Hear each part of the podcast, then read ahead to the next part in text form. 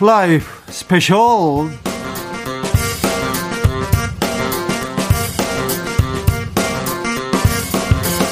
2021년 1월 9일 토요일입니다. 안녕하십니까. 주진우입니다. 토요일 이 시간은 일주일 동안 주진우 라이브에서 가장 중요한 부분, 가장 재미있던 부분만 모으고 모아서 그리고 묻힌 뉴스도 파헤쳐보는 그런 시간입니다. 토요일의 남자 KBS 김기화 기자 어서 오세요. 안녕하십니까. 오랜만입니다. 인사드리겠습니다. 새해 첫이고 오랜만입니다. 그렇습니다. 연말 어떻게 보내셨어요? 연말 저 제가 따로 하는 유튜브가 있거든요. 네. 댓글 읽어주는 기자들이란 프로 있는데 그거 준비하느라 그거 업로드하고 편집하느라 좀 바빴습니다. 댓글 읽어줘야죠. 열심히 읽어드리겠습니다. 읽어주는 거 좋죠. 그런데 스페셜을 이런 식으로 하면 세상에 자 토요일에 김기아 기자 없이 제가 한번 해봤거든요. 네. 안 되겠더라고. 쉽지 않습니까? 네. 아, 안 되겠더라고. 김기아의 소중함을 제가 느꼈습니다. 그렇습니다. 그런데 앞으로 김기화 기자가 빠지고 그러면 내가 어, 가만 안 있겠습니다. 죄송합니다. 제가 앞으로. 꼭 KBS 주진우 라이브 스페셜에 김기화 스페셜을 계속 제가 할 테니까 알겠습니다. 아, 그 부분은 책임지십시오. 그렇습니다. 제가 왜, 왜 토요일마다 오느냐? 예. 이 토요일 오늘 방송만 들으셔도 여러분들이 매일매일 주진우 라이브를 들 수 없을 수 있지 않습니까? 그렇지. 그러니까 내가 정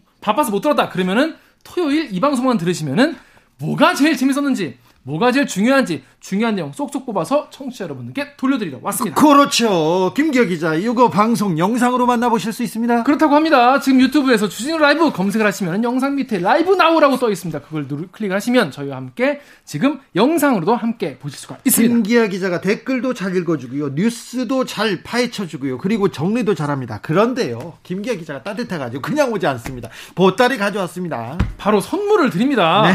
일주일 동안 방송됐던 주진우 라이브에서 어떤 부분이 재밌었다, 어떤 부분은 별로였다, 라는 이런 부분이 나의 의견을 피력하고 싶다, 이렇게 청취 후기를 보내주시면 후기를 보내주신 분 중에서 세 분 추첨해서 2만 원 상당의 피자, 따뜻한 피자 보내드리도록 하겠습니다. 새해는 피자죠. 새해는 피자입니다. 그렇습니다. 네, 확실합니다. 청취 후기 어디로 보내면 된다고요? 네, 카카오톡 플러스 친구 여기 보이시죠? 여기다가 주진우 라이브 검색을 하시면은 요런 그림이 나옵니다. 여기다가 친구 추가하신 다음에 후기를 친구에게 카톡 보내듯이 편하게 보내주시면 되겠습니다. 김기화 기자, 많은 분들이 이 코너 기다렸습니다. 묻힌 뉴스 브리핑. 이번에는 어떤 묻힌 뉴스 파헤쳐 주십니까? 네, 묻힌 뉴스 브리브리 브리핑 코너인데요. 여러분, 이, 저희 우리가 이제 북한에 대한 관심이 많이 없어졌어요. 갑자기 작년만 해도 재작년만 해도 네. 남북이 진짜 가깝고 가깝게 대화 협력의 길로 화해와 평화의 무드로 넘어가나 했는데 언제부턴가 소식이 없고 그 다음부터 관심도 없어졌어요. 그러니까 우리가 북한 뉴스에 대해 관심을 가질 때가 극단적이에요. 남북 관계가 확 좋아졌을 때, 네. 아니면 북한이 미사일 쐈을 때, 그렇죠. 확 나빠졌을 때. 네, 둘 중에 하나인데 지금 최근에 이제 신년이 되면은 그 뭐 당 신년사도 하고요 네. 위원장이 또 회의도 하고 하는데 그런 내용 중에 중요한 이벤트가 있었습니다. 북 김정은이 최근에 그 노동당 제 8차 대회가 열렸어요. 네. 당 대회라고 하는데 여기 2021년 1월 5일 평양에서 개막을 했다고 합니다. 여기에서 김정은 위원장이 개회사와 함께 당 중앙위원회 사업 총화 보고, 그러니까 우리로 치면 결산 보고 이런 걸 했다고 합니다. 아, 굉장히 중요한 회의입니다. 사람들 많이 모였어요. 마스크도 안 끼고 거기에 김정은 위원장이 어 많은 말을 하더라고요. 되게 그 김정은 위원장이 지금까지 이제 아버지나 할아버지와는 네. 약간 다른 스타일이라는 걸 이번에 좀 알 수가 있는 게요. 네. 그 전에는 이제 뭐 수령론 이래가지고 뭐 수령은 무오류의 존재다. 네. 그러니까 무조건 당이 옳다. 난 다 잘한다 이런 식이 아니었습니까? 네. 근데 김정은 위원장 이번에 되게 독특한 멘트를 내서 화제가 됐는데요. 국가 바, 경제발전 5개년 전략 수행 기간이 지난해까지 끝났지만 내세웠던 목표가 거의 모든 부분에서 엄청나게 미달됐다. 엄청나게 미달됐다. 거의 모든 부분에서 이거 사실 근데 김정은은 북한의 최고 존엄이고 무오류의 존재인데 그러니까요. 무오류의 존재가 엄청나게 미달했어. 실패했어. 이 얘기를 한 거 아닙니까? 그러니까 실패를 스스로 자인하는 그런 셈인데요. 네. 이런 표현은 굉장히 안 쓰는 표현인데 김정은 위원장이 그래서 이제 자신들의 노력과 전진을 방해하고 저해하는 갖가지 도전이 외부 또 내부에도 있다. 근데 결함의 원인을 객관이 아니라 주관, 우리의 경험에서 깊이 있게 분석을 해야 된다. 이런 식으로 얘기를 했어요. 예. 그래서 근데 저 또 하나 독특한 게 뭐냐면요. 보통 이런 얘기 하면은 뭐 미제의 뭐앞 탄압 속에서 뭐뭐 미국 승량이 때들이 어쩌고 뭐 이런 얘기 하지 않습니까? 그렇죠. 우리 뭐 우리가 보통 보통 부정부패를 저지르는 권력자들이 그래도 북한이 있으니까 북한 때려잡아야 되니까 그러면서 이렇게 넘어갔던 부분이 있는데 북한은 모든 실정이나 경제 실패를 우리는 잘하려고 했으나 미 제국주의의 탄압에 의해서 그렇죠. 미 제국주의가 남한을 탄압하고 그래서 그래서 항상 미 제국주의자가 있어서 북한 체제가 존재했었죠. 그렇죠. 미국을 되게 악마화하면서 자신들의 체제를 공고화시키는 멘트를 많이 했는데 네. 이번에는 신기하게도 대남 대미 정책에 대한 이야기가 별로 없었어요. 아, 없이 그냥 네. 경제 예, 어려웠다. 경제, 코로나 그리고 수해 극복 이런 얘기를 많이 했단 말이죠. 네. 그래서 2016년이 7차 당대회였습니다. 네. 2016년 당대회 때는 광명성 4호 발사, 수소탄 수소탄 실험 이런 걸 얘기를 했는데 핵 개발에 대한 엄청난 자, 신감 그런 얘기죠. 이번에는 핵 개발 얘기가 없었어요. 아예 없었어요? 예, 예. 미 제국주의자 얘기도 없고 그렇습니다. 핵 개발 얘기도 없고요. 야. 아무튼 김정은 위원장은 정상적인 국가로 그 북한을 만들겠다는 생각은 분명해 보입니다. 그런데 실체적인 실체적인 접근에 대해서는 많이 부족합니다. 그런데 엄청나게 많은 사람들이 모였더라고요. 그런데 마스크도 안 썼어요. 네, 사진 보신 분들은 보통 이제 우리가 이런 사진 보면은 그래 코로나 없을 땐 이랬지라고 싶은데 그게 바로 지금 북한의 어, 며칠 전 사진인 거예요. 그러게요. 한 보면은 대표가 4,750명이 모였습니다. 오. 당청객이 2,000명. 전국에서 모였잖아요. 네, 그래서 한 7,000명 정도가 모였는데 이 회의장에 빽빽하게 모여서 마스크도 안 쓰고 우리는 이제 카페 가면 거리 두기 해가지고 한 칸씩 뛰어 앉았습니까? 네. 그런 것도 없이 다 빽빽하게 앉았는데요. 이게 2016년 7차 당대회보다 더 숫자가 늘어난 거예요. 네. 그래서 코로나19 방역이 그렇게 중요하다고 하면서도 정작 이 당대회에서는 다들 이렇게 빽빽하게 앉으셨더라고요. 어, 이번 행사에서 좀 주목해 본 점은 어떤 점입니까? 네. 이게 그냥 요, 요 얘기만 들으면은 별거 아닌 것 같은데, 한, 아, 설명을 먼저 드릴게요. 보면은 5년간 지금 경제가 이제 실패했다 이렇게 네. 말한 거 아니겠습니까? 예. 실패했는데 원인을 이제 현장 노동자, 농민, 당원들로부터 의견을 들어가지고 이 TF 팀이 이 원인 파악을 했다는 거예요. 아 지금 북한에서 하는 얘기입니까? TF 팀에서 네. 현장 노동자, 농민들한테 네. 당원들한테 의견을 묻고 들어서 이제 어떤 계획을 수립하겠다 이런 얘기를 하고 있어요? 그렇습니다. 그리고 당적 이제 지도의 문제점 그리고 이제 문제의 원인을 이제 북한 표현으로 빠개 놓고 투시했다. 그러니까 이제 잘 파헤쳐봤다는 그런 아, 뜻이겠죠. 아, 빠개 놓고 투시했다. 이게 네, 아, 알겠습니다. 좀 과격하지만 명확하게 좀 들어오는 표현이네요. 그렇죠. 빠개 놓고 본 거죠. 그런데 네. 이게 우리나라 같은 경우에야 이제 뭐 당연히 이제 현장의 목소리를 듣는 게 중요한데 북한 같은 경우는 지금까지 그래왔지 않았거든요. 아, 당연하죠. 북한에서 이 아래로부터 의견을 들었다. 이것 자체가 굉장히 생소하게 들립니다. 네, 그렇습니다. 그래가지고 이제 지, 금까지 하향식이 아니라 상향식 의견을 수립하 이제 수렴하는 것을 이번에 볼 수 있었고요. 또 하나는 이 개회사에서 높아진 나라의 대외적 지위 뭐 이런 네. 얘기를 했어요. 대외적 네. 우리가 높, 높은 위치에 있다 이런 얘기 하면서도 아까 말씀드린 대로 핵무력 완성이나 핵 보유국, 핵 보유국 이런 말을 안, 안 했단 말이죠. 네. 이거에 대해서 어, 왜 이렇게 안 썼을까라고 보니까 이물출 교수 같은 경우에는 어, 직접적 언급을 자제하면서 지금 바이든 정부가 들어서지 않았습니까? 네. 근데 바이든 정부는 좀, 좀, 좀 싸거든요, 북한한테. 네. 그래서 바이든 정부를 좀 자극하지 않으려고 하는 것이 아니냐, 이런 분석까지 있었습니다. 그렇죠. 트럼프하고는 관계가 좋았는데 바이든 정부하고도 어떻게 잘 지내고 싶으니 조용히 좀 관망하고 있다. 이렇게 봐야 되나요? 뭐 그렇게 봐야 될 것 같습니다. 네. 또 다른 개회사에서 다른 중요한 대목도 있었습니까? 네, 아 당대회 이제 인적 구성을 좀 살펴보면요. 네. 독특한 게 이 집행부가 5년에 비해서 대거 물갈이가 됐습니다. 아, 물갈이가 싹군요. 네. 2016년 7차 당대회랑 비교해서 어, 총원은 그대로인데 74% 29명이 모두 교체가 됐습니다. 74% 물갈이면 엄청난데요. 엄청 많이 바뀌었습니다. 근데 승진하거나 비약적으로 약진한 인물 그런 사람도 있습니까? 네, 이제 뭐 일단 자리를 지킨 사람은 우리가 많이 이제 들어봤던 네. 뭐 최용해, 예. 뭐 리병철 이, 런 사람들이고요. 네. 이제 김 위원장이 여동생이죠. 김여정 부부장과 이 조영원 조직 지도부 일부장이 특히 특히 눈에 띕니다. 아, 약진했군요. 네. 그런데 이 전국 각 조직 당 대표자 구성을 살펴보면은 요것도 약간 아 북한이 이쪽으로 가고 싶어 하는구나라는 걸 알 수 있는데 우리가 왜 회사에서 인사라면 네. 인사는 곧 메시지다 이런 말 하지 않습니까? 어, 그렇죠. 그러니까 그 회사가 가고자 하는 방향을 이제 인사 이동에서 많이 알 수가 있는데 7차 때는 이 군인 군 출신 대표가 719명이었어요. 719명. 근데 이번에는 400명 정도로 줄었습니다. 거의 절반 줄어들었네. 그러면 선군 정치, 군이 먼저다. 이 선군 정치가 약간 좀 뒤로 뒤로 후퇴한 면이 보입니다. 그렇죠. 근데 반면에 행정 경제 부문 대표가 그때는 423명이었는데 800명으로 어, 여기가 두 배 가까이 늘었어요. 어, 네. 무슨 메시지가 확실하네요. 그렇습니다. 그래서 이 이런 노동당 대회 같은 경우에는 북한이 앞으로 이제 어떻게 이제 앞으로 몇 년 동안 갈 것이냐, 앞으로 몇 년 동안에 굵직굵직한 그 대전략을 발표하는 그런 대회이기 때문에 이번에 바이든 미국 행정부 출범과 맞물려서 앞으로 어떤 노선 정책으로 갈지 어, 보여주는 바로미터인데 요거가 너무 묻혀 있어가지고 네. 갖고 와봤습니다. 사실 북한 관계가 우리한테는 너무 너무 중요합니다. 어, 평화는 돈으로 살 수도 없고요. 만약에 북한에서 큰 문제가 나면요, 우리도 같이 망해요. 그렇습니다. 그리고 또 북한은 기회의 그 땅이기도 합니다. 만약에 우리가 통일로 간다면 개발할 수 있는 여지가 훨씬 커지고요. 그리고 만주가 보이기 시작합니다. 그래서 통일 세대, 미래 세대한테는 통일의 통일 그리고 우리나라의 희망을 보여줄 수 있는 기회이기도 합니다. 그래서 굉장히 중요한데 아, 북한 소식 궁금했는데 안 나왔어요. 잘 파헤쳐 오셨어요. 네. 일단 잘했어. 감사합니다. 다음 묻힌 뉴스로 가볼까요? 네, 다음은 좀 무거운 소식입니다. 네. 어, 새해 어, 연휴가 끝난 1월 3일. 네. 뭐 많은 분들은 뭐아또 내일 출근해야 되네 이렇게 생각하셨을 수 있는데. 네.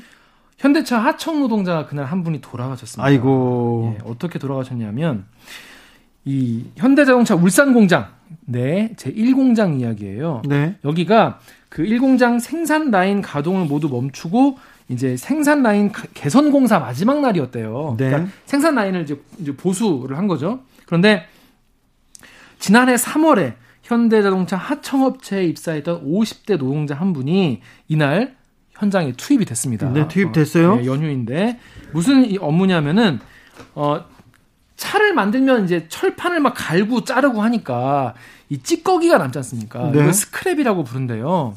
요거를 이제 그냥 버리면 이제 처리할 수가 없으니까 요거를 네. 네모 반듯하게 이렇게 이렇게 눌러주는 프레스기가 있다고 합니다. 네. 요 압착하는 설비를 점검하고 유지 보수하는 업무인데 이날 떨어진 업무는 뭐였냐면 철판 찌꺼기를 좀 치워라, 청소를 해라 이런 업무를 맡았다고 해요. 네. 그런데 점심 식사를 마치고 나서 12시 40분쯤에 하청업체 관리자가 뭐라고 하냐면 오늘 현대자동차 프레스 부서에서 연락이 왔는데 오늘 이 스크랩 떨어지는 거 옆에 가, 보강 공사를 하는데 2시쯤에 현대차 중역들이 온다. 예? 중역들이 점검을 하러 온다. 작업한 거 확인하러 오니까 그때까지 작업을 완료해라. 2시까지. 2시까지 해라. 네. 그랬더니 이분들이 그래서 식사를 마쳤으니까 1시까지 가신 거예요, 현장으로. 그래서 예. 급하게 1시까지 중역들이 온다고 하니까 작업을 시작하셨는데 작업 시작한 지 20분 만에 50대 노동자분이 설비에 끼어서 어, 발견돼서 급히 병원으로 옮겨졌지만 그대로 숨지셨습니다. 하, 현대차 중역이 와서 현장을 보여주려고 급히 서두르다가 서두르다가 이런 일이 생겼네요. 근데요. 지금 근데 청소를 하고 있었어요. 청소를 하고 있는데 기계가 계속 돌아갔었나요? 그게 문제죠. 우리 공장에서 일하시는 이제 노동자분들이 가장 많이 당하시는 사고가 이런 류의 사고예요. 예. 뭐 끼인 거를 빼러 가시거나 예. 청소를 하러 가시거나 할 때 이제 라인을 안 멈추는 거죠. 아이고. 이것 때문에 문제인데 당시에 해당 설비도 이제 작동 중이었고요. 그래서 어 전국 금속노조 노조에 따르면 설비 점검, 정비, 청소 이런 거 할 때는 전원을 차단하는 게 산업안전보건법으로 규정하고 있는 작업 절차다. 아니 이거는 기본의 기본 아닙니까? 네. 기계가 이렇게 쇠를 그거 압착시키는 쇠를 그냥 그냥 종이짝 종이처럼 이렇게 구겨버리는 그런 기계가 돌아가고 있어요. 거기 청소를 하는데 당연히 기계가 서야지요. 전기 끊어야죠. 그런데요. 그런데 이 현대자동차 측의 입장을 들어봤어요. 뭐라고 했냐면 어, 현대, 현대 차에 따르면은 사고 공정은 펜스와 안전 플러그가 설치돼 있어 정상적으로 추입할 경우 설비가 자동으로 중단되게 돼 있다라는 거예요. 그런데 정상적으로 지금 중단이 안 됐으니까 사람이 죽었을 거 아니에요. 그렇습니다. 그러니까 쉽게 말해서 정상적으로 추입하지 않은 게 그 노동자 잘못이라는 거예요. 물론 이분 잘못도 없다는 게 아닙니다. 그런데 이 보면은 무슨 말이냐면은 정상적인 문으로 들어 들어가면은 이게 자동으로 이게 꺼지게 돼 있다는 거예요. 안전을 위해서. 그런데 이게 이분이 다른 길로 가셨다는 거죠. 그래서 이 노동자의 잘못이다라고 해요. 그래서 이 노동자분의 동료도 이 부분은 인정을 합니다. 그런데 이렇게 정상적으로 출입하지 못하는 구조적인 문제가 있다는 거예요. 어떤 거냐면 하청업체가 설비 점검과 유지 보수의 책임만 있고 설비를 운영하는 이걸 끌지 말지를 정하는 권한이 현대차에 있다는 겁니다. 아이고. 그래서 위험한 줄 알면서도 설비 작동을 멈추는 게 뭐 당연히 안전한 거 알지만은 현대차가 그거를 정할 수 있기 때문에 사실 그럴 수가 없다는 거예요.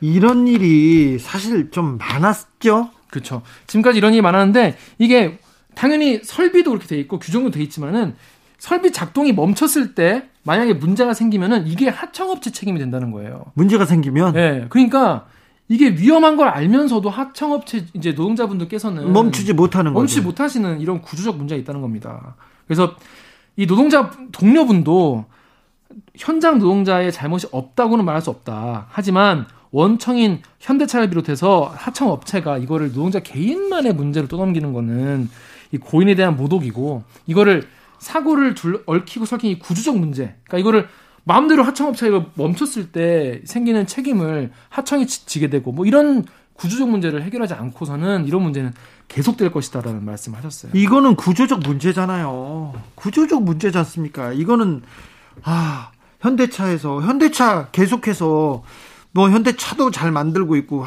현대차 잘 나가고 뭐 애플차를 만드는 얘기를 하고 있는데 현대차를 만드는 노동자들이 죽어가고 있어요. 이거에 대해서는 참 어. 그룹의 지도층들이 그룹의 사장이나 회장들이 얘기를 해야 될 거 아닙니까? 네, 그래서 얘기를 안 한 건 아닙니다. 지난 4일에 새 메시지를 통해서 애도를 표하고 어, 현대차 그룹 정의선 회장이 안타까운 사고가 발생하지 않도록 모든 수단을 동원해 안전한 환경 조성과 안전 사고 예방에 총력을 기울이겠다라고 밝혔는데 이런 말은 밝혔는데요. 매년 밝히고 있죠. 매, 매해 이런 일이 날 때마다 밝히고 있는데 사실 매해 노동자분들이 계속 돌아가고 계시고 돌아가시고 계신데 정말 이런 거에 대해서 뭔가 저는 뭐 이런 회장님들의 어떤 이런 선언적인 문구보다는 뭔가 규제나 이런 것이 좀 필요하지 않나 이런 목소리가 많이 있는데 주목을 해야 될 것 같습니다. 그래서 중대재해기업처벌법 얘기도 하고 그런데요. 또 2021년이 밝았는데 또 답답한 소식. 네, 일터에서 또 노동자가 죽어갑니다. 이거 전경련이 그런 얘기를 했더라고요. 전경련은 그래 뭐 전 세계에 이런 법은 없다고 얘기했는데 전 세계에서 그렇게 보수단체다 돈 내고 유가족 옆에서 폭식 투쟁 하는데 돈 되는 그런 데는 그런 단체는 없었어요. 이렇게 사람 목숨이 돈보다 더 중요하다고 하는데 그렇게 반대하는 그런 단체는 없었어요. 정경련이 무슨 이런 말이 뭐 어디가 있어요. 그리고 애도를 표하면 뭐예요. 구조적인 문제입니다. 이거 구조적인 살인이기도 해요. 이제 더 이상 일터에서 일터에서 집에 못 돌아가는 이런 사고는 없게 해야죠. 최소한으로 줄여야죠. 이런 거에 대해서 생각할 때가 됐습니다. 근데 아직도 우리는 기업이 돈이 그렇게 중요한지 안타까운 소식을 신년에도 전합니다. 그래도 계속 어렵지만 무겁지만 저희는 계속 전하겠습니다. 그래야죠. 그래야 네. 조금이라도 밝아지고 앞으로 갑니다. 이 사회는. 여러분께서는 지금 주진우 라이브 스페셜 듣고 계십니다. 주진우 라이브 스페셜 김기화 기자와 함께 주진우 라이브 스페셜 이어가고 있는데요. 본격적으로 주진우 라이브 스페셜 하이라이트 장면 다시 듣기 시작해 보겠습니다. 김기화 기자 어떤 장면이죠? 네, 사실 요거 같은 경우에 더 무거운 소식인데요. 또 무거워. 네, 그렇습니다. 새해 벽두부터 사실 기쁘고 밝은 소식은 정말 적더라고요. 실제로 찾아봐도. 네. 여러분 새해 좀 전화부터 되게 경악 금 경악을 금치 못한 사건이죠. 이른바 이제 정인이 사건이라고 해서 네. 이제 양부모 어, 부모가 이제 아동학대 아동학대에 관련된 소식인데 많은 분들이 분노를 금치 못하시고 아동학대에 대해서 어, 형량을 더 높여야 된다. 더 강하게 처벌해야 된다 이런 이야기를 많이 하셔요. 예. 그리고 뭐 경찰한테 수사권 줘봤자 뭐하냐, 막 이런 자조적인 목소리도 많이 나오고 하는데 과연 그러면 아동학대 예방을 위해서 그러면 어떤 대책이 진짜 필요한 건지 우리가 어떻게 어떤 정책을 추진하는 것이 실질적으로 도움이 될지 어, 화요일 방송에서 장애 장애인권법센터 김예원 변호사와 함께 관련 이야기를 나눠봤습니다. 아, 정인 사건 듣기만 해도 진짜 가슴이 아프던데 어떻게 사람이 이렇게 이럴 수가 있을까 이런 생각도 하고요. 어, 정인이 그 양부모가 독실한 기독교 집안에 에서 컸고 지금도 그렇게 신실한 믿음을 자랑한다고 합니다. 그렇게 기도를 열심히 한다면서요. 그런데 이 무고한 아이 이런 이렇게 사람을 죽이려면서 이렇게 이렇게 학대할 거면서 입양은 왜 했어요? 그래서 많은 분들이 분노를 하시는데 이게 사실 금수만도 못하는 짓 아니겠습니까? 그렇죠. 네, 그런데 많은 분들이 여기에 대해서 아 뭐 몇 년 뭐 형량을 올려라 이런 사건이 나올 때마다 왜 형량을 올리지 않느냐 하면서 계속해서 처벌법을 네. 뭐 세게 하자, 형량을 높이자 이런 얘기만 하다 끝나요. 근데 네. 그 부분에 대해서 김예원 변호사가 따끔하게.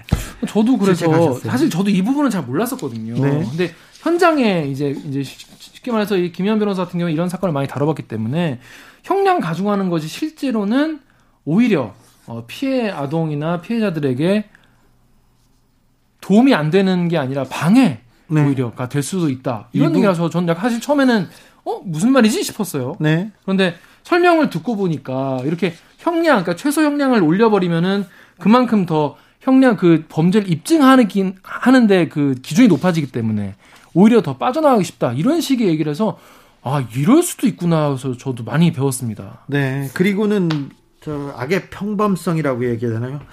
어 부자고 그다음에 부모도 직업도 멀쩡하고 이렇게 또 어, 기도도 열심히 하는 믿음 있는 사람인데 무슨 아동 학대를 하겠어 하면서 넘어갔는데 못 배우고 가난한 사람들이 아동 학대를 한다 이런 개념들 네. 이런 관념들이 이 아동 학대를 더 키우고 있다는 거에 대해서도 크게 생각하게 하는 부분이었어요. 그러니까 많은 분들이 사회적 편견을 갖고 계시잖아요. 네. 그런 거가 얼마나 무의미한 것이었고 우리가 실제로 주변의 아동들의 좀 더, 그러니까 내 아이가 아니더라도 주변에 보이는 아동들에 좀 더 신경을 써야 되지 않나 그런 생각이 많이 들었습니다. 네, 아, 이를 짓밟을 때는 그냥 있다가 이제 처벌당할 때는 기도 열심히 할 거 아니에요. 저는 그게 더 끔찍해요. 얼마나 열심히 하겠어요? 저는 그게 그렇게 끔찍해요.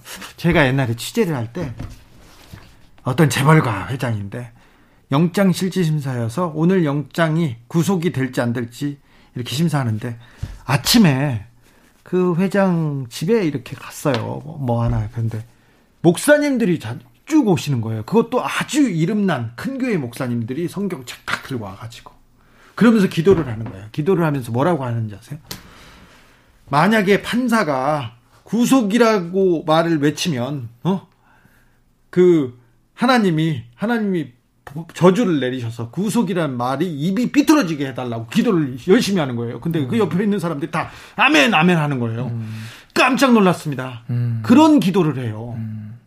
자기가 지은 죄에 대해서 지은 죄에 대해서는 다 물어보지도 않고 그 다음에는 판결을 좋게 받아주세요. 받아주세요. 구속되지 말게 해주세요. 그런 기도를 열심히 합니다. 음. 들어갈 때 돌아가실 때 봉투 하나씩 들고 가시더라고요. 아, 저는 그게 너무 끔찍했어요. 잘못한 거, 음. 제가 어떻게 잘못했습니다. 그러면 어찌 반성하고 어찌 살겠습니다. 이런 기도가 아니라 저는 이 양아버지, 양어머니, 양, 그 엄마, 아버지란 얘기를 어, 붙일 수도 없이 이 폐륜인데 그 사람들이 기도하는 게 지금 너무 아, 끔찍했어요. 그렇습니다. 아마 하나님 그 기도 안 들으셨겠죠. 안 들으실 것 같은데.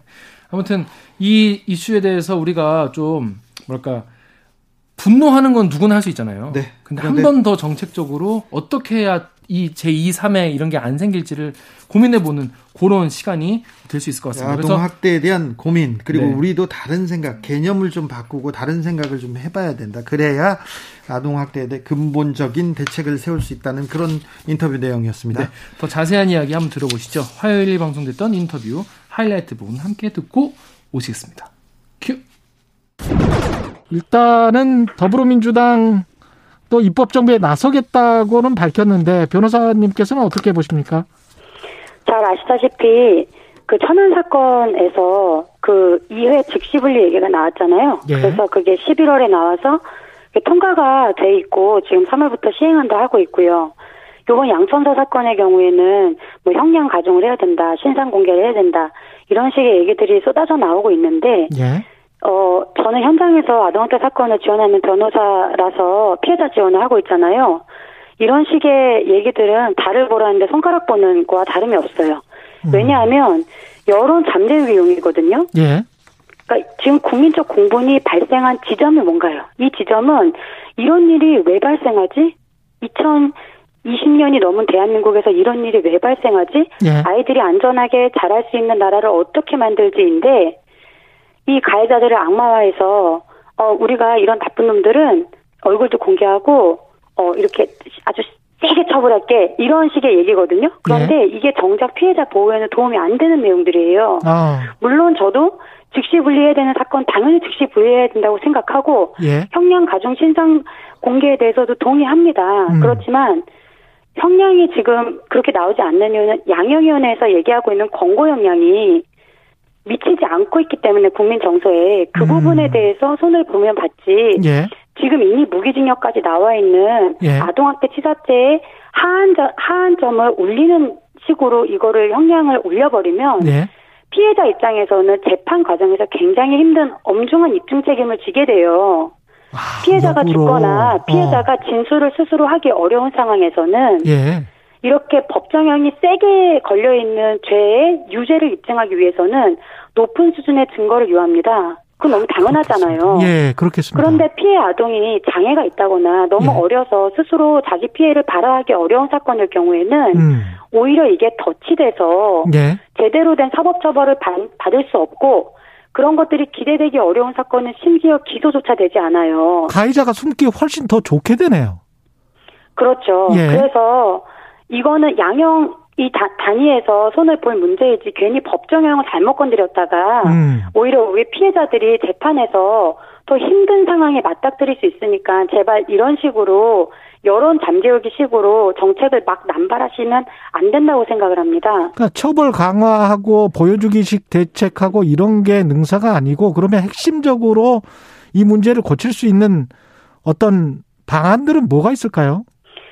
지금 현재 상황에서 문제가 되는 것이 어, 한 한 달 정도 전에 그 승창에서 있었던 아동학대 사건을 예. 경찰이 이 사건을 의사가 신고했다라고 가해자 부모에게 알려주면서 가해자 부모가 의사 찾아가서 멱살 잡고 난리를 친 사건이 있었죠. 예. 이거는 현행법 위반이거든요. 이미 음. 아동학대 처벌법에 누구인지 미루어 짐작할 수 있게끔만 알려줘도 위법한 것이에요. 예. 그리고 정인 사건 같은 경우는 이미 법률에서 매뉴얼에서도 즉시 분리가 될 수밖에 없는 사안이었는데 지금 그게 다 무력화되어 있거든요. 음. 그런데 우리 국민들은 이렇게 질문하는 거예요. 예. 왜이 사건에서 세 번이나 신고가 되는데 분리하지 않았어? 그렇죠. 라고 물어보고 있죠. 예. 그런데 이거에 대한 답이 어떻게 나오고 있습니까? 우리 세게 처벌할게. 우리 두 번만 신고 들어오면 이제 아. 즉시 분리할게. 완전 동문서답이죠. 그렇죠. 지금 물어보는 거에 답이 어떻게 나와야 되죠? 아, 그 정도는 학대일 줄 몰랐어. 애들은 그 정도는 맞고 사는 건 줄 알았어. 내지는 어. 내가 갔더니 이러 이런 변명을 해서 내가 잡아낼 수 없었어. 음. 라는 것들이 구체적으로 나와줘야 그렇죠. 아 현장에서 이런 점을 잡기 어렵구나. 그러면 이거를 교육을 해야 되나? 음. 어떤 매뉴얼을 쉽게 배포해야 되나? 아니면은 전담 수사부를 꾸려야 되나? 이런 어떤 제도적 보완점이 나올 수 있는데 예. 그 부분을 보려고 하지 않고 지금 이 엄청난 공분을 어쨌든 잠재워야 된다. 음. 라는 식으로 불에 모래 붙듯이 그냥 막 그냥 아무거나 막 쏟아붓고 있는 거예요. 예. 그래서 현장에서 제가 일을 하면서 정말 황당한 게 아까 우리 박영민 기자님도 말씀하셨지만 법이랑 매뉴얼도 숙지할 수 없는 상황에 그 지금 힘든 현장에 이렇게 계속 위에서 법을 바꿔버리면요. 예. 사실상 이거를 따라잡을 수 있는 걸 포기해버려요. 아. 그러니까 심적인 포기가 일어나는 거죠. 현장의 혼란이 너무나 극심하게 가중되면 음. 결국에는 이 업무를 하는 사람의 심적 포기가 발생하고 원래 있던 법조차 무력화됩니다. 음. 지금 보시다시피 즉시 분리는요 이미 아동학대 처벌법에 있어요. 응급조치라는 네. 제도가 있습니다. 이것을 잘할 수 있도록 전문성을 강화하는 방향으로 제도가 개선되어야 하는데 네. 그 부분을 잘 못한다는 이유로 왜 못했니? 라고 물어보니까 그거에 대한 답은 하지 않고 우리가 이제부터는 두 번만 신고되면 무조건 분리할게. 음. 라는 식으로 하는 것은 땜빵식 대응밖에 안 된다는 거죠. 그럼 변호사님이 생각하시는 어떤 우선순위로 어떤 내용들을 로 이걸 풀어 나가야 되는 건가요? 지금 현재 아동학대에 대해서 발로 뛰는 기관이 세 군데가 있습니다. 경찰, 예. 아동보호 전문기관, 그리고 아동학대 전담 공무원이 작년 10월부터 지금 도입이 됐죠. 예. 이게 어떻게 보면 권한 쪼개기인데요. 제가 음. 걱정하는 부분은 권한 쪼개기가 서로 업무 떠넘기기로 되면 안 되거든요. 아. 권한 쪼개기를 한 이유는 예. 상시적이고 긴밀한 협업 체계를 구축하라는 얘기입니다. 그렇죠. 그런데 이게 그, 어, 이 전화 뺑뺑이 돌리고 자꾸 다른 곳으로 가라고 하고 이런 식으로 떠넘기기 식으로 되면 아동은 피해자인데 분절적인 제도를 경험하게 돼요. 그렇죠. 그렇게 되지 않도록 하는 게 최우선이고 그러려면 경찰은 수사와 조사에 집중할 수 있게 음. 그리고 전문성을 그 부분의 전문성을 강화할 수 있게 해주셔야죠. 예. 기존의 성폭 사건도 이런 문제점이 많이 있어서 그랬었습니다. 경찰청에서 예. 광역청 단위로 음. 성특대 그러니까 성폭력 범죄 특별사대를 구축해서 거기에 전문성을 많이 강화했습니다. 예. 그래서 거기에서는 장애인 사건, 그다음 13세 미만 아동 사건 같은 특수하고 어려운 사건 같은 곳에 전문성을 집중 발휘해서 잘 처리를 했어요. 예. 근데 이제 자치경찰제가 7월까지 시범 사업이고 그 이후에는 실제로 다 도입이 되지 않습니까? 예. 이 초반 단계에 아동학대에 대한 전담 부서를 광역 단위별로 청 단위별로 신설해서 이분들에게 전문성을 부여해서 적어도 13세 미만 아동이나 2회 이상 신고된 아동, 즉시 분리가 된 아동 이렇게 정인 사건처럼 사회적으로 많은 문제가 발생했던 사건들 같은 경우는 초기부터 경찰이 어, 전문성을 가지고 수사와 조사에 개입할 수 있도록 하시는 게 좋을 것 같아요. 예. 아동보호 전문기관은 그런 피해자 지원과 사례 관리에 집중할 수 있고요. 음. 아동학대 전담 공무원은 지금 인력 충원 얘기를 하실 게 아니라 예. 조사를 하려면 전문성이 있어야 돼요. 그런데 이 아동 이 관련된 법률은 예. 법률가들을 굉장히 어려워하는 법률입니다. 예. 그렇기 때문에 이분들이 잘할 수 있는 지금 조사보다도 이 내밀한 자료, 음. 이 수사 관련된 이 내밀한 자료에 대한 안전한 백데이터 구축이나 서류 행정 처리에 대해서 이분들이 역할을 하실 수 있도록 그렇게 해서 서로 협업과 분업이 잘 이루어질 수 있도록 하는 것이 지금 현재로서는 현실적인 대안이 아닐까 싶습니다. 이 아동학대 전담 공무원 말씀하셨는데 이분들이 원래 일반 공무원을 하시다가 이걸 왔다 갔다 하시는 겁니까? 아니면 이게 전담으로 뽑아가지고 계속 평생 하시는 겁니까? 그게 지자체마다 조금씩 다르고 굉장히 혼란이 있는데요. 예. 일단은 사회복지에 대한 경력이나 이런 게 있으신 분들이 들어오시긴 하는데 예. 문제는 그 지금 기자님도 그 계속 그 취재를 하시고 하시지만 실제로 이 취재를 하는 것과 현장에 가서 당사자의 목소리를 듣고 하는 거 좀 다르지 않습니까? 전혀 다르죠. 예. 전혀 다른 업무인데 사실 예. 전혀 다른 업무에 대한 이 전문성은요. 지금 2시간, 3시간 교육받고 투입되고 있어요. 아, 그리고 주말도 예. 없이 지금 예, 얘기 들으셨잖아요. 음. 그런 정도로 열악한 상황이기 때문에 조사를 이분들이 전담하신다? 그리고 조사의 주체가 많아지고 수사의 주체가 분리되면 예. 그 얘기 있죠. 사공이 많으면 배가 산으로 갑니다. 음. 둘의 얘기가 달라질 경우에는 오히려 더 현장의 혼란이 가중될 수 있거든요. 예. 그 부분을 고려하셔서 업무 분장을 정확히 조정하셔야 될 것 같아요. 그 미국 같은데 뭐 영화 보지 않습니까? 그러면은 네. 아동 학대 담당 공무원의 권한이 굉장히 센 것 같은데 우리도 그렇게 충분히 어떤 권한이 있, 나요 지금 현재는 권한이랄 것이 없고요. 예. 제도가 시행된 아주 막 초기 이제 막 걸음마를 뛰는 단계이기 때문에 음. 여기에서 지금 이 사건이 터졌잖아요. 예. 근데 정인 사건 같은 경우는 아동학대 전담 공무원이 개입할 여지조차 없었어요. 아. 경찰에서 세 번이나 신고가 됐지만 결국 무혐의로 되면서 아동이 사망했잖아요. 음. 예, 그래서 지금 앞으로의 방향을 제가 말씀드리는 거예요. 예. 어떻게 하면 좋을지. 마지막으로 무엇보다 이제 예방인데요. 뭐 사고가 나서 뭐 어떻게 어떻게 하는 것보다 예방이 중요할 것 같은데 예방을 위해서 제안하고 싶은 점 말씀해 주십시오. 저는 요, 요, 지금 이 상황을 들으시는 분들이 예. 같은 마음으로 들으실 것 같아요. 예. 가해자 잘했다는 분은 없으실 거잖아요. 그렇죠. 그런데 우리가 이런 상황에서 어, 정말 계속 넘어가기 쉬운 그 점이 가해자를 악마화하고 그 가해자만 때려잡으면 모든 게 해결될 것 같은 그런 핀셋 효과를 예, 자꾸 이렇게 바라보는데요. 예. 그게 아니고 저는 악의 평범성을 말씀드려요. 악의 평범성. 이런 이런 일을 하는 사람들은 이 우리나라가 지금 천원 사건도 그렇고 이 양천서 사건도 그렇고 아동이 즉시 불리지 않았던 이유는 많은 이 사회적으로 가지고 있는 아동학대에 대한 고정관념이 있습니다. 어. 이 집은 잘 사는데 무슨 아동학대를 하겠어. 어. 부모가 다 직업이 멀쩡한데 왜 아동학대를 하겠어. 이런 것들 있잖아요. 아파트 평수가 넓은데. 그래서 못 배우고 가난하고 이런 사람들만 아동학대를 한다는 어떤 그런 우리도 계속 인식하지 못하는 고정관념들을 깨시고요. 예. 사실은 내 옆집, 내, 내 직장 동료, 내가 맨날 얼굴 보고 사는 어, 누군가가 이런 일에 있을 수 있다는 그런 생각을 하시면 좋겠다는 생각 가장 먼저 드리고 싶고요. 주진우 라이브 김예원 변호사와 함께한 화요일 기자들의 수다 인터뷰 듣고 오셨습니다. 이 부분 어, full 버전이 제맛입니다. 이번 이 부분은 full 버전으로 좀 들으셨으면 합니다. 그 김예원 변호사 같은 경우에 이, 제가 듣고 느낀 게 뭐냐면 아 이분은 진심이구나. 네. 자기 일처럼 생각하는구나. 오랫동안 그 경험들 속에서 이 철학이 피어났다고 네. 생각합니다. 네. 여러분 정말 이 이야기 한번 처음부터 끝까지 한번 꼭 들어보시기를 추천을 드리겠습니다. 네.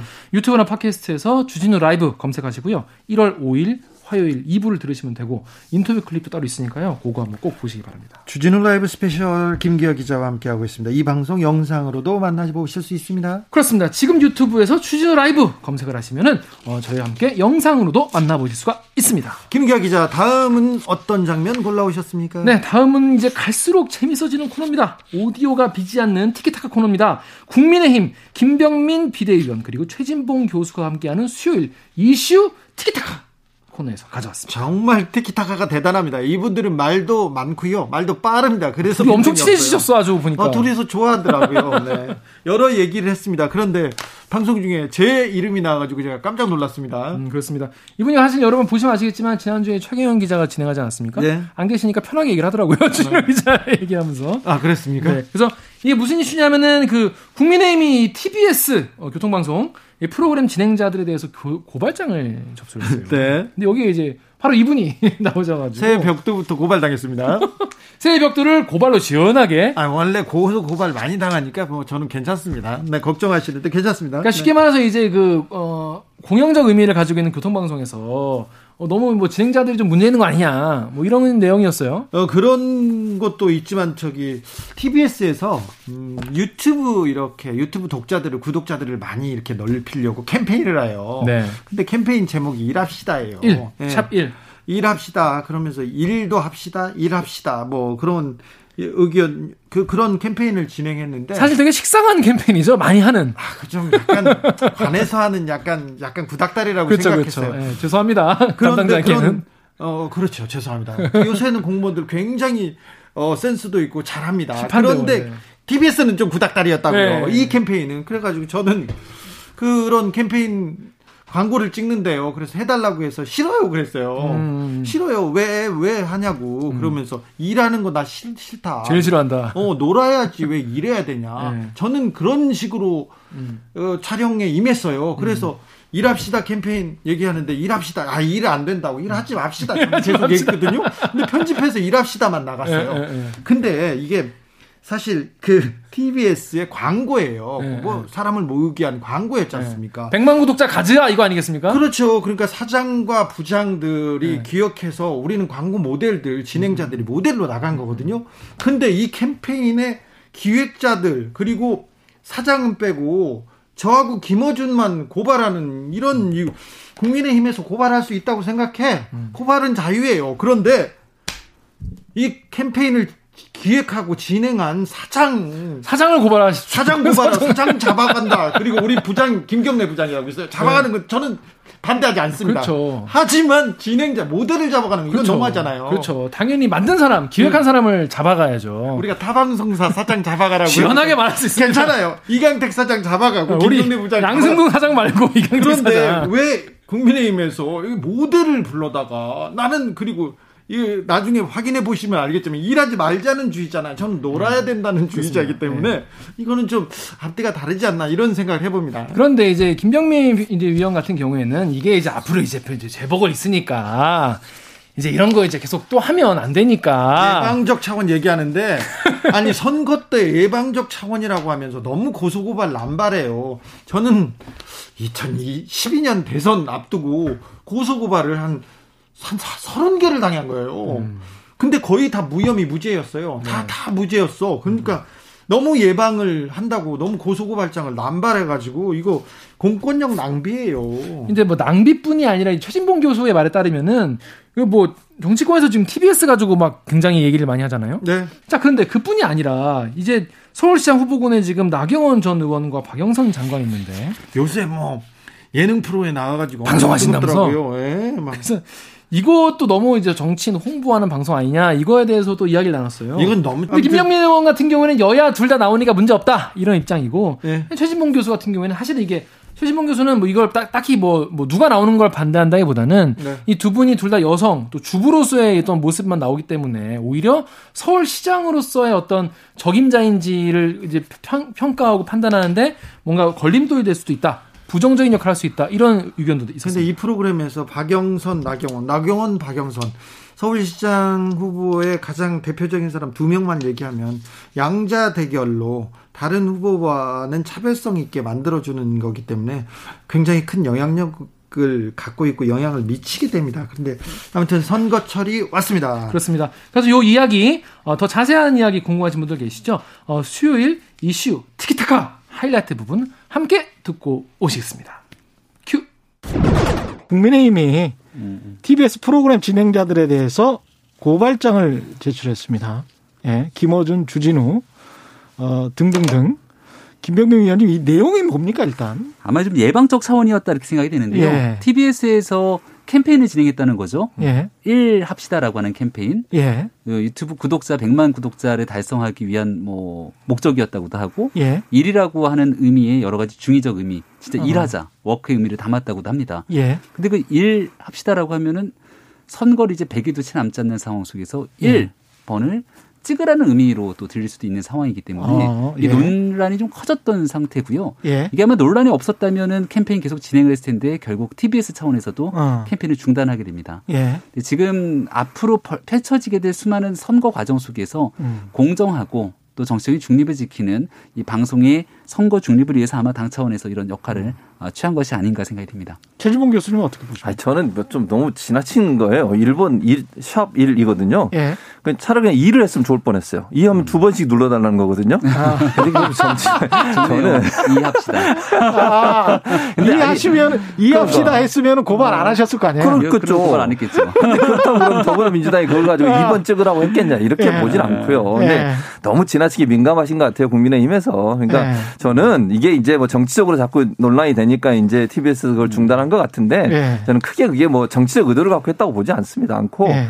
뭐그 이제 자체적으로 유튜브나 이런 이제 SNS에 더 많은 이제 구독자들을 좀 끌어들이기 위한 방법을 한 거니까 음. 방송 자체적으로 어떤 그 방송계의 인지도를 높이기 위한 방법이었지 이게 정치적 의도가 있다고 보이지는 않아요. 근데 이게 음 이번 음. 4월 달에는 전국에 치러지는 선거가 아니라 서울, 부산에서 음. 선거가 치러지게 되고 그렇죠. 특히 서울시장 선거는 굉장히 중요한 의미를 갖고 있는 선거지 않습니까? 예. TBS 교통방송이 어찌 보면 영향력이 클 수도 있고 적을 수도 있는데 예. 적어도 서울 시민들이 타는 음. 대중교통 등에서 이 TBS가 음. 자연스럽게 흘러나오게 됩니다. 예. 그러면 그 어떤 방송보다도 음. 조그만한 이슈에도 민감한 이 중립적 의무를 지키기 위해 노력을 해야 되는데 왜 국민의힘이 이런 반응을 보일 수밖에 없는가에 대해서도 고민을 좀 해봐야 됩니다. 어. 왜냐 아침 방송을 진행하고 있는 김어준 씨 방송에서 예. 지난 조국 전 장관 사태 때 어, 조국 전 장관의 딸인 조민 씨가 나와서 했던 수많은 이야기들 다 음. 있지 않습니까? 예. 그럼에도 불구하고 최종적인 재판 결과는 그런 내용들과 다르게 나타났거든요. 예. 그러니까 이런 모습들이 선거를 앞두고 똑같은 방식으로 진행이 되게 된다면 예.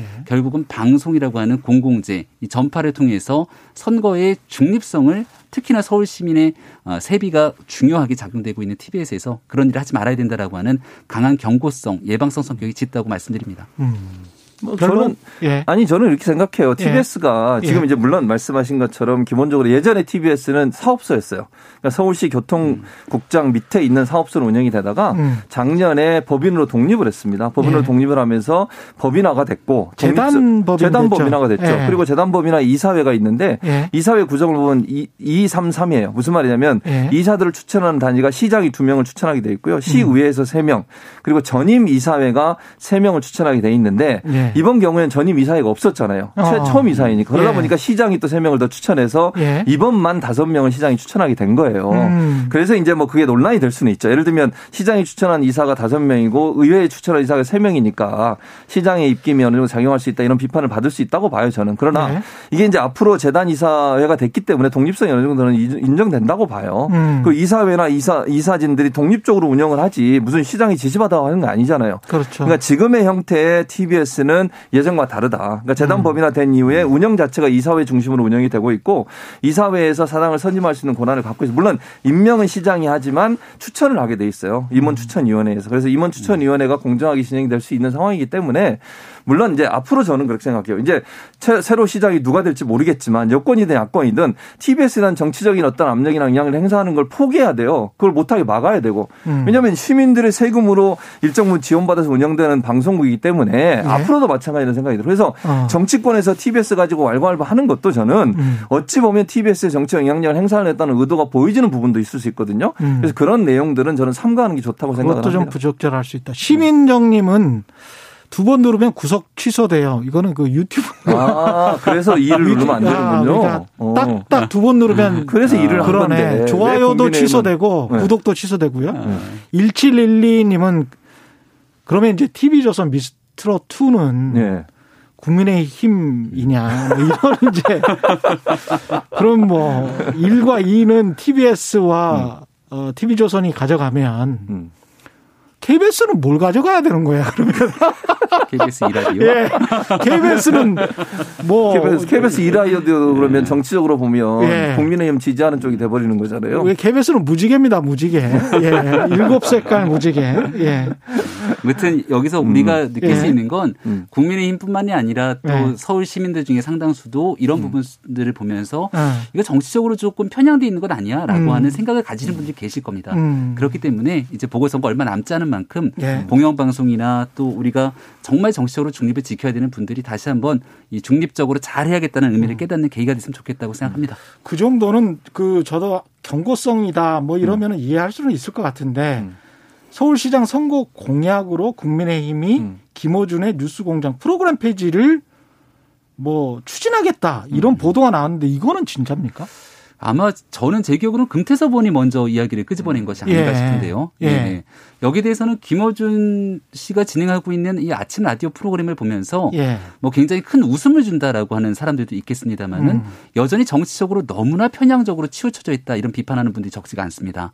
그리고 제가 앞서 말씀드렸던 조국 전 장관 사태가 터져 나왔을 때 일어났던 수많은 이야기들 예. 그리고 그 뒤에 그리면 잘못된 정보들을 바로잡으려고 하는 노력들은 있었는가에 대한 음. 근본적인 물음 다 떠나서 서울 시민의 소중한 세비 혈세로 또 운영될 수밖에 없는 구조를 갖고 있는 TBS에서 네. 이러한 정치적 중립을 지키기 위한 노력을 하지 않았던 부분에 대해서는 분명하게 바로잡을 필요가 있다. 그리고 음. 이번 서울시장 선거에서 이와 같은 내용들도 서울 시민들이 서울시장을 선택하는데 굉장히 중요한 의미로서 의사결정의 음. 하나의 음. 어, 결정 구조로 작용하게 될 거라고 생각합니다. 예. 그러니까 저는 이렇게 생각해요. 예를 들어서 김호준의 뉴스공장이 저 편파적이다 이렇게 음. 뭐 주장을 할 수 있고 비판할 수 있다고 보면 그거 음. 자체까지 못하게 할 수는 없어요. 다만 아, 어떤 예. 프로그램을 예. 없애겠다고 하는 건 언론 탄압이에요. 이거는 저는 그런 얘기를 하면 안 된다고 생각해요. 무슨 말이냐면 예. 그럼 이렇게 생각해 보시죠. 제가 하나 더 넘겨서 생각을 해보면.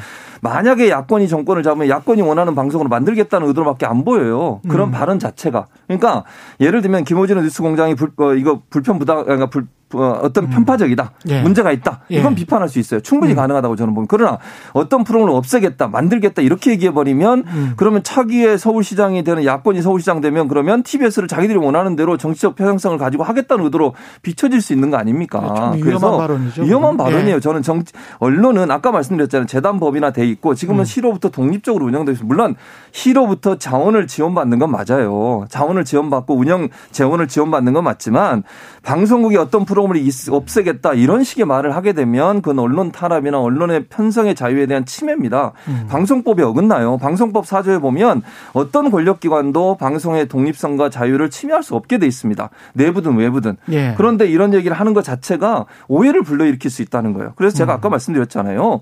프로그램 진행자나 프로그램 자체에 대해서 비판을 할 수 있지만 음. 프로그램을 없애겠다, 뭘 만들겠다 이렇게 얘기해 버리면 그 자체가 국민들이 바라보는 시민들이 바라볼 때 그러면 이 보수적인 성향의 방송 방송으로 만들겠다는 거냐. 예. 그건 아니다. 저는 그래서 그런 주장을 하시는 건 잘못됐다고 봅니다. 예.